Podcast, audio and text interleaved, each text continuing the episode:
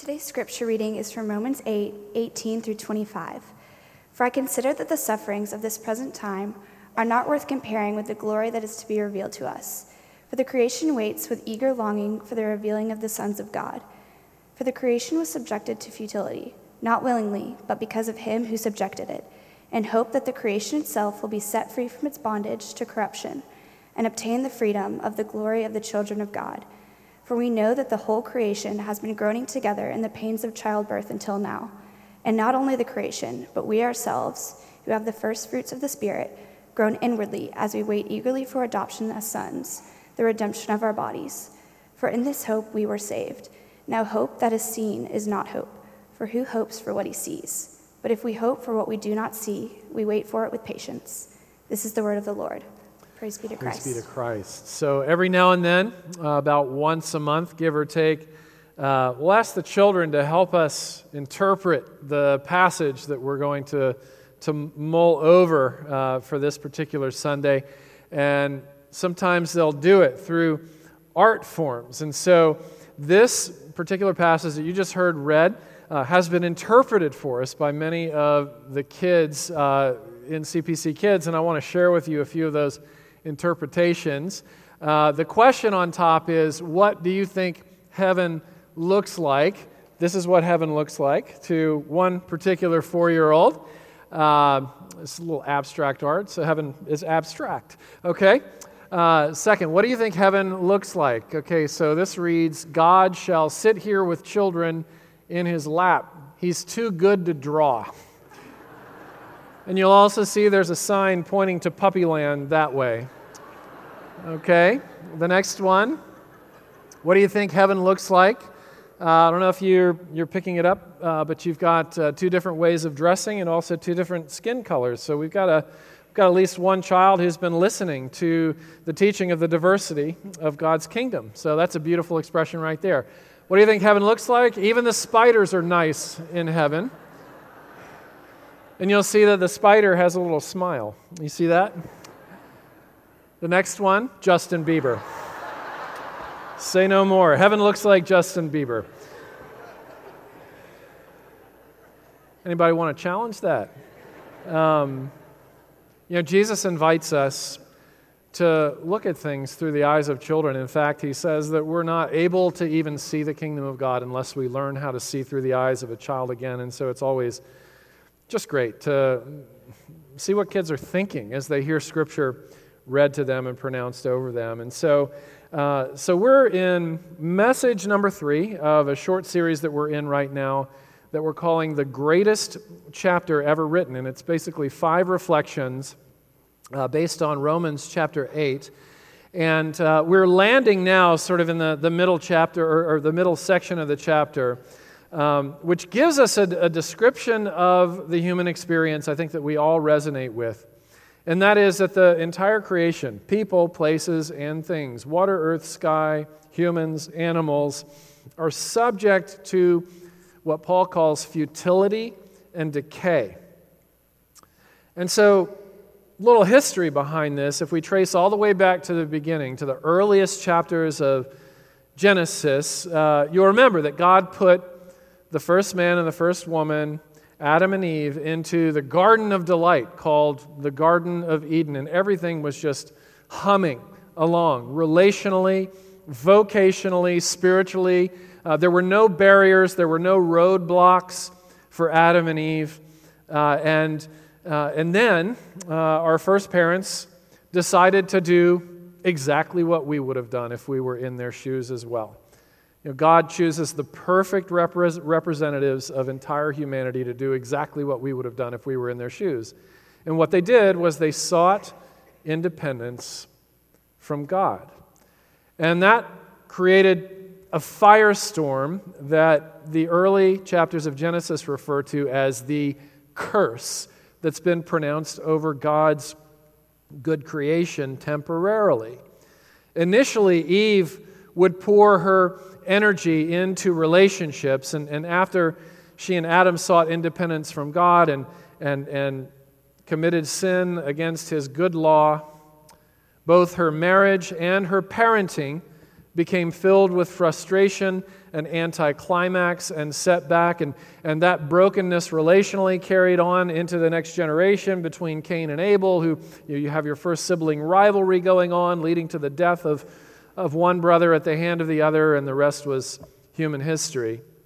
And then you've got Adam, who was pouring so much of his energy into his work, and you know, he's essentially responding to the first great commission, where God says, to Adam and Eve here's my garden, tend it, make it beautiful, develop it, be an artist, be artists together. And so he starts out as an entrepreneur, but as soon as sin comes into the picture, he has to make a career shift into maintenance and repair because everything breaks down now. And now, from this point forward, the curse pronounced over Adam is you're going to sweat, you're going to toil, it's going to be painful in your work. And this is the condition that we've inherited. It's actually the condition that the whole universe has inherited from Adam and Eve. We hear echoes of the most honest book in the history of the world, Ecclesiastes, here. You know, if you've ever read through Ecclesiastes, basically the sum of it is this look at your relationships, look at your work, look at your wealth, look at your pleasure, look at your honor, and, and know that it is all vanity. It's all chasing after the wind, it's all hot air. You know, this whole story um, takes me personally to this, this you know, Greek myth of Sisyphus. Uh, I don't know if you're, how familiar you are with the Greek myth of Sisyphus, but it's not really a myth. You know, Sisyphus is this you know, poor soul who has been eternally condemned to, uh, to perpetual anticlimax. Basically, he's given a job to do every single day, and that's to take a rock, huge rock that sits at the bottom of a hill, slowly push it up to the top of the hill, and right before he gets to the top of the hill, he loses grasp on the rock and it rolls all the way down. And the next day, he has to go back and start all over again. And he's doomed to that curse to that sentence for all of eternity. And that's what it feels like to live in the world that we live in. If it doesn't feel that way now, it eventually will, or you're not awake. So I gave you four points last week, gave you a bonus, but I'm going to take one away this week. I'm only going to give you two. Average it out, you get the masterful preacher's three. So the two headings today are unrestrained realism and unrestrained optimism. These are the two um, postures that the Word of God invites us to lean into today. So let's start with unrestrained realism. And so, if you study Eastern religion, you will quickly discover that by and large, Eastern religion treats things like suffering as an illusion. And salvation in Eastern religion is to escape the illusion of suffering. And so, that cancer you're dealing with, that, that difficult relationship that you're dealing with, you know, that unemployment that you're dealing with, it's not real. It's just an illusion. It's not really happening to you. And what you need to do is get in touch with whatever's on the inside of you so that you can escape the impact of the circumstances that seem to be happening outside of you. And as soon as you can escape these illusions, you'll experience bliss and you'll experience salvation. That, that's sort of the world according to Eastern religion. But you see the opposite here with Christianity. Because instead of rising above suffering, what Paul says is, as a Christian, you're meant to face suffering head on and to name it for what it is which is precisely what Paul does. Instead of denying there is suffering, what he says in verse 18 is that there are sufferings in the present time.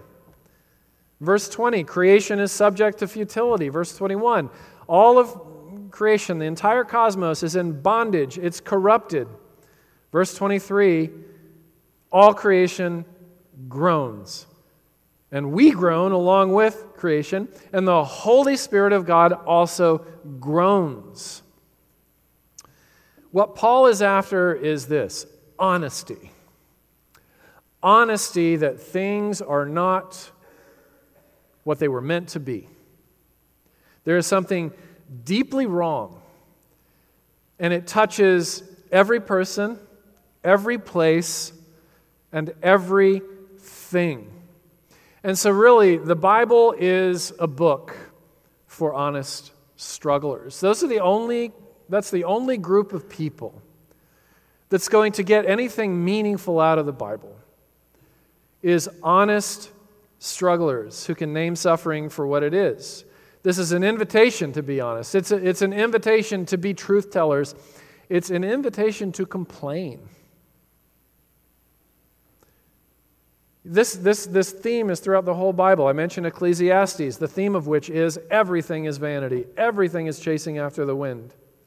You know, everything is looking for that pot of gold at the end of the rainbow and realizing there's no end of the rainbow. And if you ever did get to the end of the rainbow, it wouldn't be gold waiting for you there, it would be a couple of bills or something. And then you've got the Psalms, which are the, the, the prayer book you know, given to us, inspired by God to, to tell the whole human race at all times and all cultures, all generations, this is how you're supposed to pray. And you'll notice that virtually every psalm is written by a person who is living under the circumstances of duress and anticlimax and difficulty. There are 150 psalms. And in so many of these Psalms, the writer starts out depressed, hurting, angry, filled with doubt, registering protest. How long, O Lord, will you forget me forever? Why, Lord, why? My soul is downcast. Do you care? Do you exist? And you, have even got Jesus, the, the Son of God, who was tempted in every way and, and yet never did anything wrong, never committed a sin never sought independence from his father. And he shows up at the gravesite of a good friend of his. This is in the 11th chapter of John. And if you go to the original language, it's quite clear that he's furious at the reality of death. And this is Jesus knowing that, that in just five to ten minutes or so, we're going to be having a party because Jesus is going to speak into that tomb and the dead man's going to come out and, and death is going to be reversed. But Jesus pauses to get angry that this resurrection thing even has to happen, that death has entered the story of God through sin. He gets furious about that. And then he weeps. And on the cross, he cries out, My God, my God, why have you forsaken me? And, and, and here in this te- text, the Apostle Paul, again, talks about how the Holy Spirit groans. Even the Holy Spirit is protesting the world that is right now. And so, a lot of takeaways from this, but one of the, one of the key takeaways is that the more spiritually in touch you are, the more tears you will shed in your lifetime, not less. The more anger you will experience, not less. The more frustration you will experience, the more complaining you will do, the more spiritual you are because there's something inside of you that recognizes things are not the way they're supposed to be. And this is where the existentialist philosophers have a point. This is where the existentialist philosophers, in some respects, understand the world better than pie in the sky Bible readers who ignore the honesty or feel uncomfortable about the honesty of passages like this. Take Nietzsche, for example who said that if we are truly awake to reality, then we will know that the only logical conclusion to the reality in which we live is suicide. Now, that's cross without resurrection. That's suffering without glory in the picture. That's hardship without hope on the horizon. But you bring hope into the picture Does it make the hardship go away? Does it delegitimize complaint and suffering and frustration and tears and anger? I hope not, at least for Jesus' sake, at the graveside of his friend. If you've seen the movie Shadowlands, which is sort of a, a chronicling of, of the experience of C.S. Lewis, uh, Oxford historian and, and Christian man who lost his wife Joy to a violent cancer after only being married to her for a short, short time. And in the movie Shadowlands, which I highly recommend, um, you know, Lewis is at an Oxford social function sometime after the funeral, and he's you know, clearly still struggling with, with his recent loss. And his friend Christopher approaches him and offers um, spiritual platitudes, uh, offers to him you, you know, what you might consider shallow condolences. You know, preaches Romans 8:28. You know, God works all things together for good to his heartbroken friend. Side, sidebar here, let the Holy Spirit do that.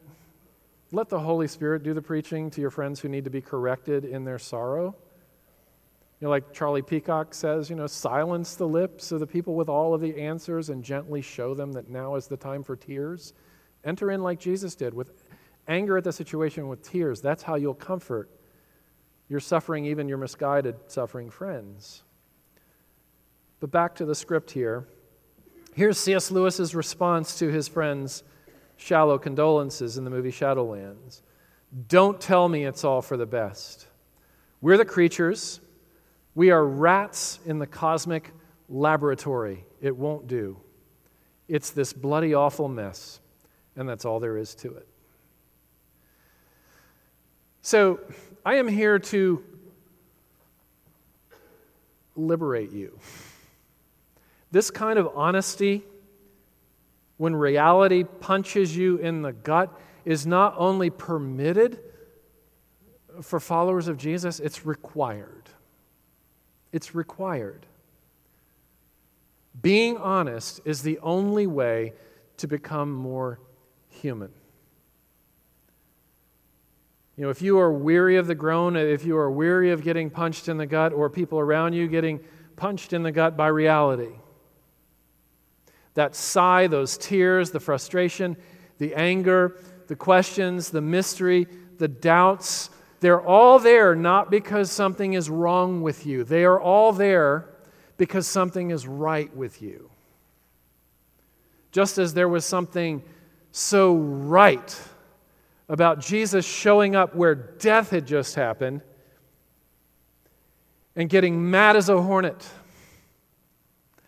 and gushing tears. You know, John Stott puts it this way We are, in the current state of affairs, half saved people. We are half saved. The Holy Spirit embodies us. Jesus is in the process of making all things new. Christ will return and make it all good. But we still live with the reality and the remnants of death, mourning, crying, and pain every single day. And so, this is why Paul uses the words in verse 22 groaning in pains of childbirth. You know, it's this already not yet dynamic that theologians talk about. Groanings in pains of childbirth. Pregnancy brings about all sorts of groans nausea, vomiting, back pain, insomnia, the need to turn the freon as high as it will go in the middle of the winter time because of, of the heat factor, because of what pregnancy hormones do to a woman's body. And then, of course, there's delivery. Incredibly painful. And so, why do little girls dream of having children, knowing these things to be true? Why do mothers have a second child and then a third and then a fourth if God enables them to. Why? With all this pain, because at the end, there's a full deliverance.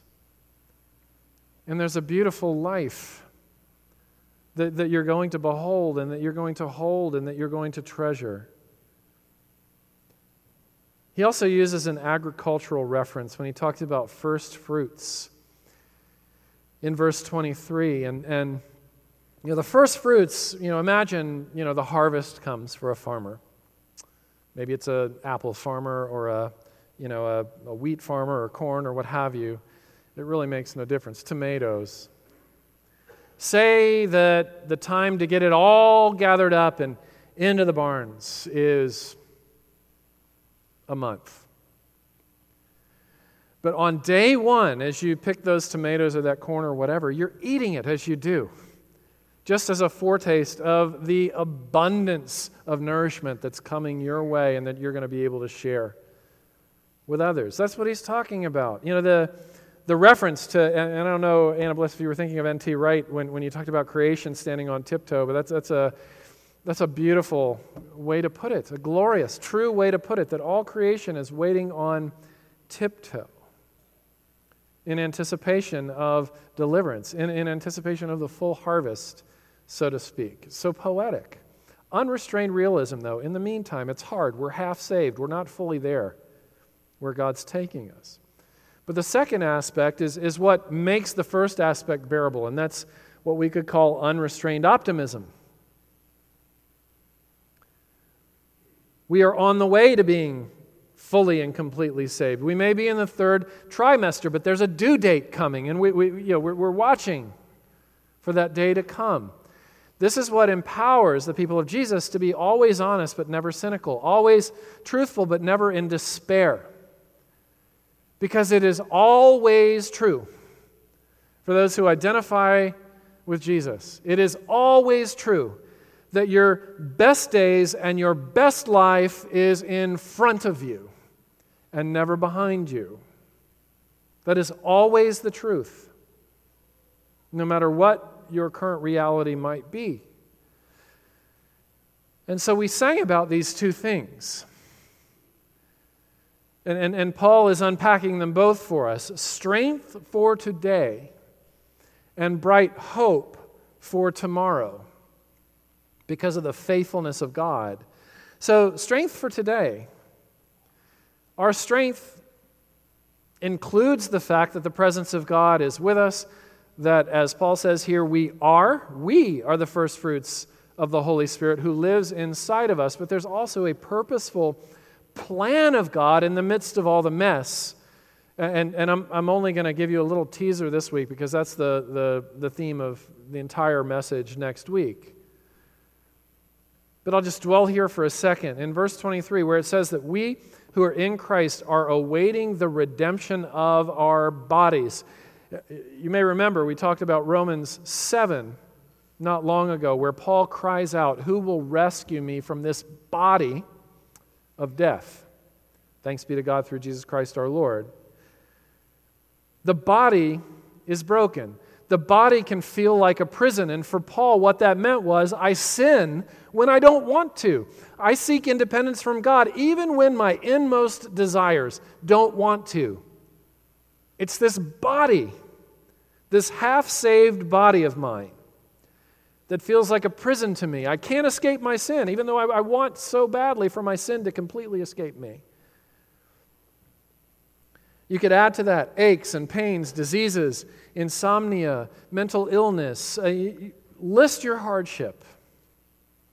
List your sorrow, tennis elbow, cancer, and everything in between. So, next week, what, what we will dwell on is this in the story of God, there is no such thing as a wasted moment of suffering.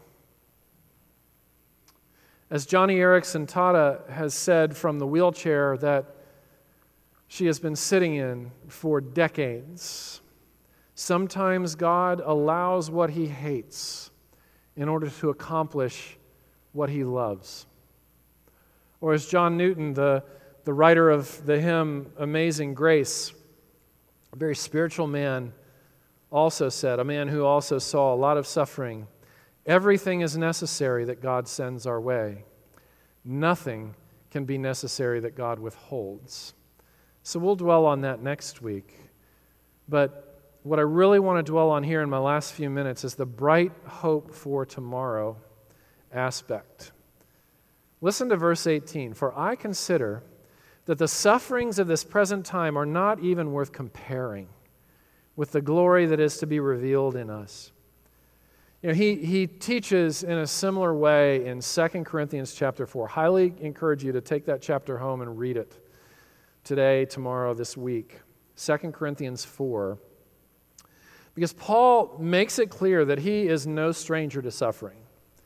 He is beaten with whips. He is thrown in prison more than he is allowed to run free, not because he was a bad man, but because he was a good man. And the Roman government was threatened by good men, especially those who identified with Jesus, because this movement was starting to overtake Caesar's Rome. And so people like Paul were put in prison for that. Paul was eventually martyred, put to death for his faith in Jesus Christ, no stranger to suffering. And here's what he says in 2 Corinthians 4, a parallel passage to this one. His immense suffering, according to him, was considered light and momentary, not, not by itself, horrible by itself, worthy of tears, worthy of anger by itself, light and momentary in comparison to the weight of glory that awaits because Christ has died, Christ is risen, and Christ will come again and make all things new. So, what Paul's inviting us to, to do in 2 Corinthians 4 is to imagine a scale where over here you've got the weight of suffering. Like, just imagine the worst kind of suffering for Paul. And over here you've got the weight of glory, the, the, the, the, the undeniable trajectory of where Paul's future is headed because of what Jesus has done for him resurrection and everlasting life, and the knowledge that that is his long term worst case scenario resurrection and everlasting life because of Jesus. When you put those two on a scale, the weight of his suffering is, is like a stack of eight to ten pennies relative to the weight of glory, which is like a stack of automobiles. See, it's all seen in comparison to what, what Paul is calling us into is to interpret our, mic, our, our micro stories in light of the macro story. To, to interpret our temporary moments with the eternal reality of where God is taking history and taking you and taking the entire cosmos with it. he says in verse 24, in this hope, in this hope, we are saved. There are two ways to think about the word hope. There's a secular way of thinking about the word hope, and that's that's wishful thinking. I, I hope my children turn out okay. I, I hope I, I don't get sick you know, before retirement. You know, I, I, I hope there'll be enough money in the bank to do this or that or the other. I hope I don't lose my job. I hope I can get another one. I hope someday I'll be happy. You know, those are hope. Th- th- those are th- those are hopes without guarantees. Those are hopes without certainty. But when the Bible talks about hope, it's talking about a sure thing. So next week, here's another teaser. The last text, or the last words of the text we're going to look at next week, say this Those God justified, he also glorified. Did you catch the tense there? Past tense. He's talking about the future of everybody who's tethered to Jesus Christ through faith glory. Same glory Paul talked about in 2 Corinthians 4 and also in this text. Glory is our future, and yet Paul is talking about it in the past tense. Why would he do that? Because it is so absolutely certain and sealed. There's, there's no way it's not going to happen. And so he's so confident about it that he talks about it in the past tense. You know, what you believe about your future is going to dictate how you process hardships in your present tense moments. So, a couple weeks ago, I was in Austin, Texas, doing some guest speaking. And um, I didn't get the insurance, I didn't get the supplemental insurance on the rental car. And I got to the hotel. The hotel requ- wouldn't let me park my own rental car. They required a, a 3750 a day valet service for their hotel guests.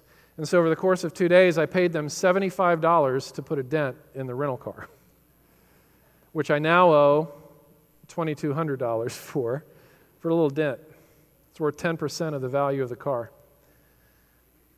And you know, when I, when I brought the case or the claim to the valet garage, and there's no way it could have possibly happened in any other place except in the valet garage, they, they denied responsibility. And so, so it's on me. So imagine that $2,200 was all the money that I had.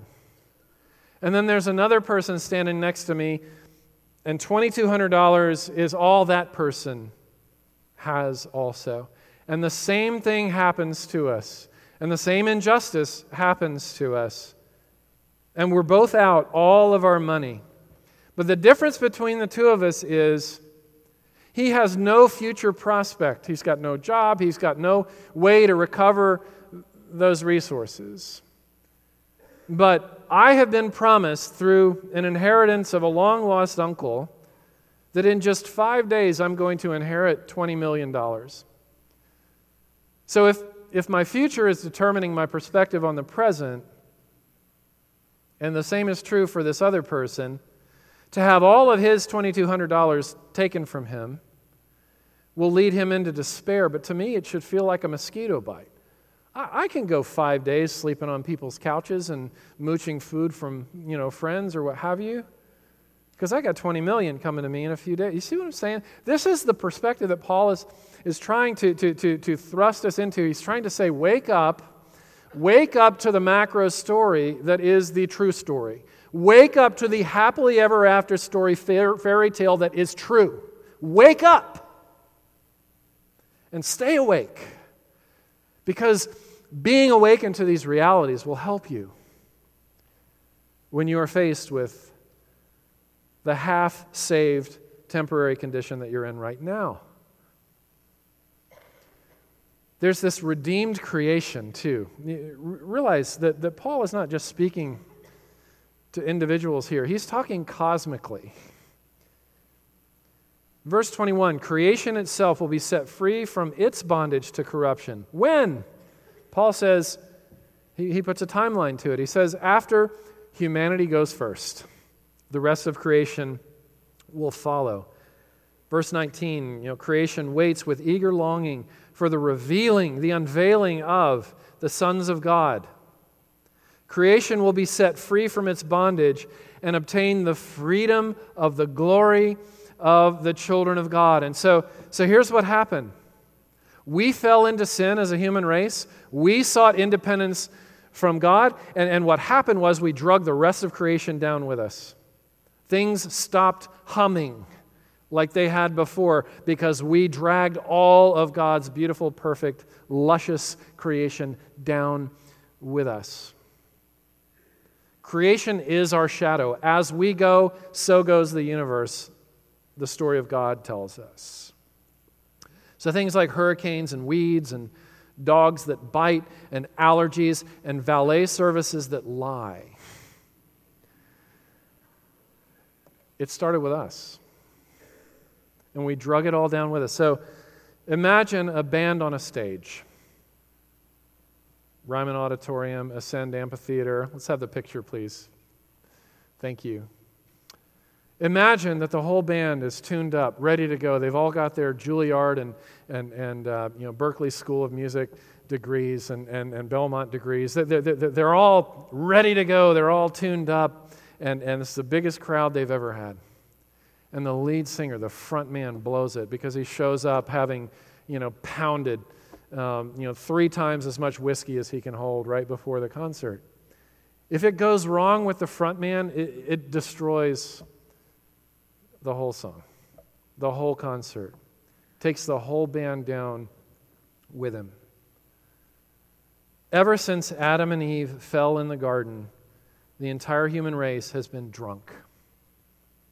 Drunk on greed, drunk on ambition, on power, on porn, on retail therapy, drunk on gossip, drunk on partisan politics, drunk on self righteous religion, drunk, drunk, drunk, drunk, drunk. And all creation is reeling because of it. All that stuff in the news cycle that you hate, there, this is the theological reasoning behind all of it. And creation is waiting on tiptoe for humanity, the lead singer, to sober up. So that all of creation, following humanity, can play the music that we were meant to play. How can we be sure that this is where everything is headed? Because Jesus went first. Jesus, the front man. Jesus, the firstborn, not only the firstborn of many daughters and sons, but as Colossians tells us, the firstborn of all creation. The firstborn of the cosmos set the pattern, set the trajectory for all of his people and all the cosmos through death, burial, that's where we're living right now. Death, burial, and resurrection. That's what we're awaiting. And once we're risen with Christ, when he returns, inaugurates the new heaven and the new earth, obliterates sin, returns the Garden of Eden paradise to us, and then some, all creation is just going to follow in our shadow. Isn't that amazing? But how was that accomplished? Jesus drinking wine on the cross, slurring his speech. I thirst. And then quoting Psalms of complaint directly from Psalm 22 1. My God, why have you forsaken me? And surely the full context and the full text of that psalm was also in the Son of David's head and heart. As he prayed the first verse, he must have also been thinking about the verses that follow that say, Why, my God, are you so far from saving me, so far from the words of my groaning?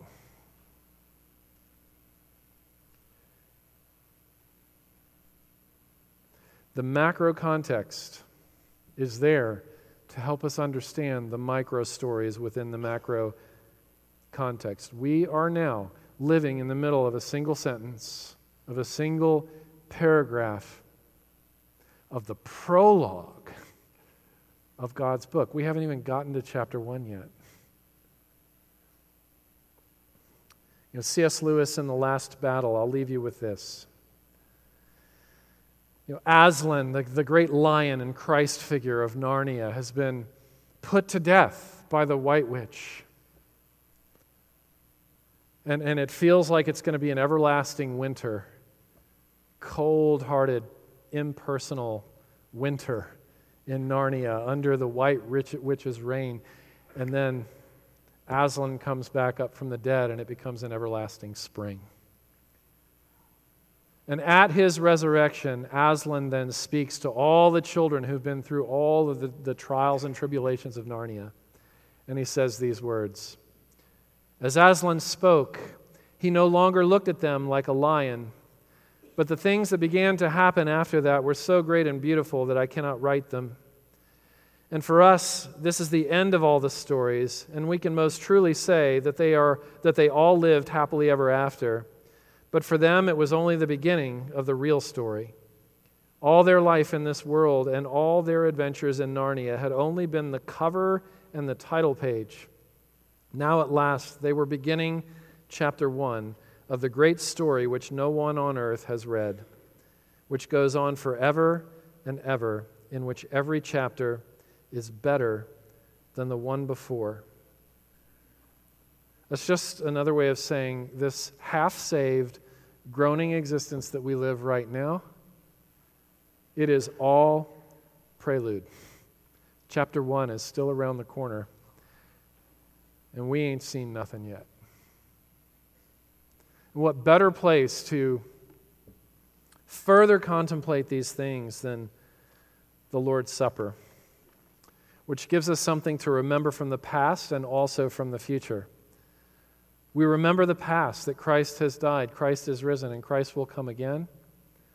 And we also remember the future that Christ is going to return, and we will rise with him and with us all of creation unto an everlasting spring, every chapter better than the one before it. These words are so trustworthy and true that they've been spoken of in the past tense. And so we also remember the future as we come to the Lord's table. Will you pray with me?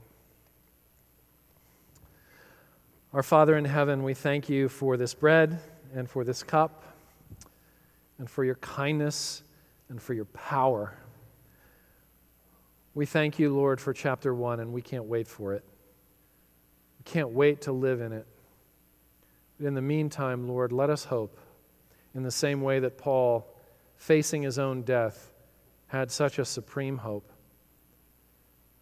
That our current sufferings, though very real and worthy of tears and anger and distress, are not even worth comparing to the weight of glory that awaits us in Jesus.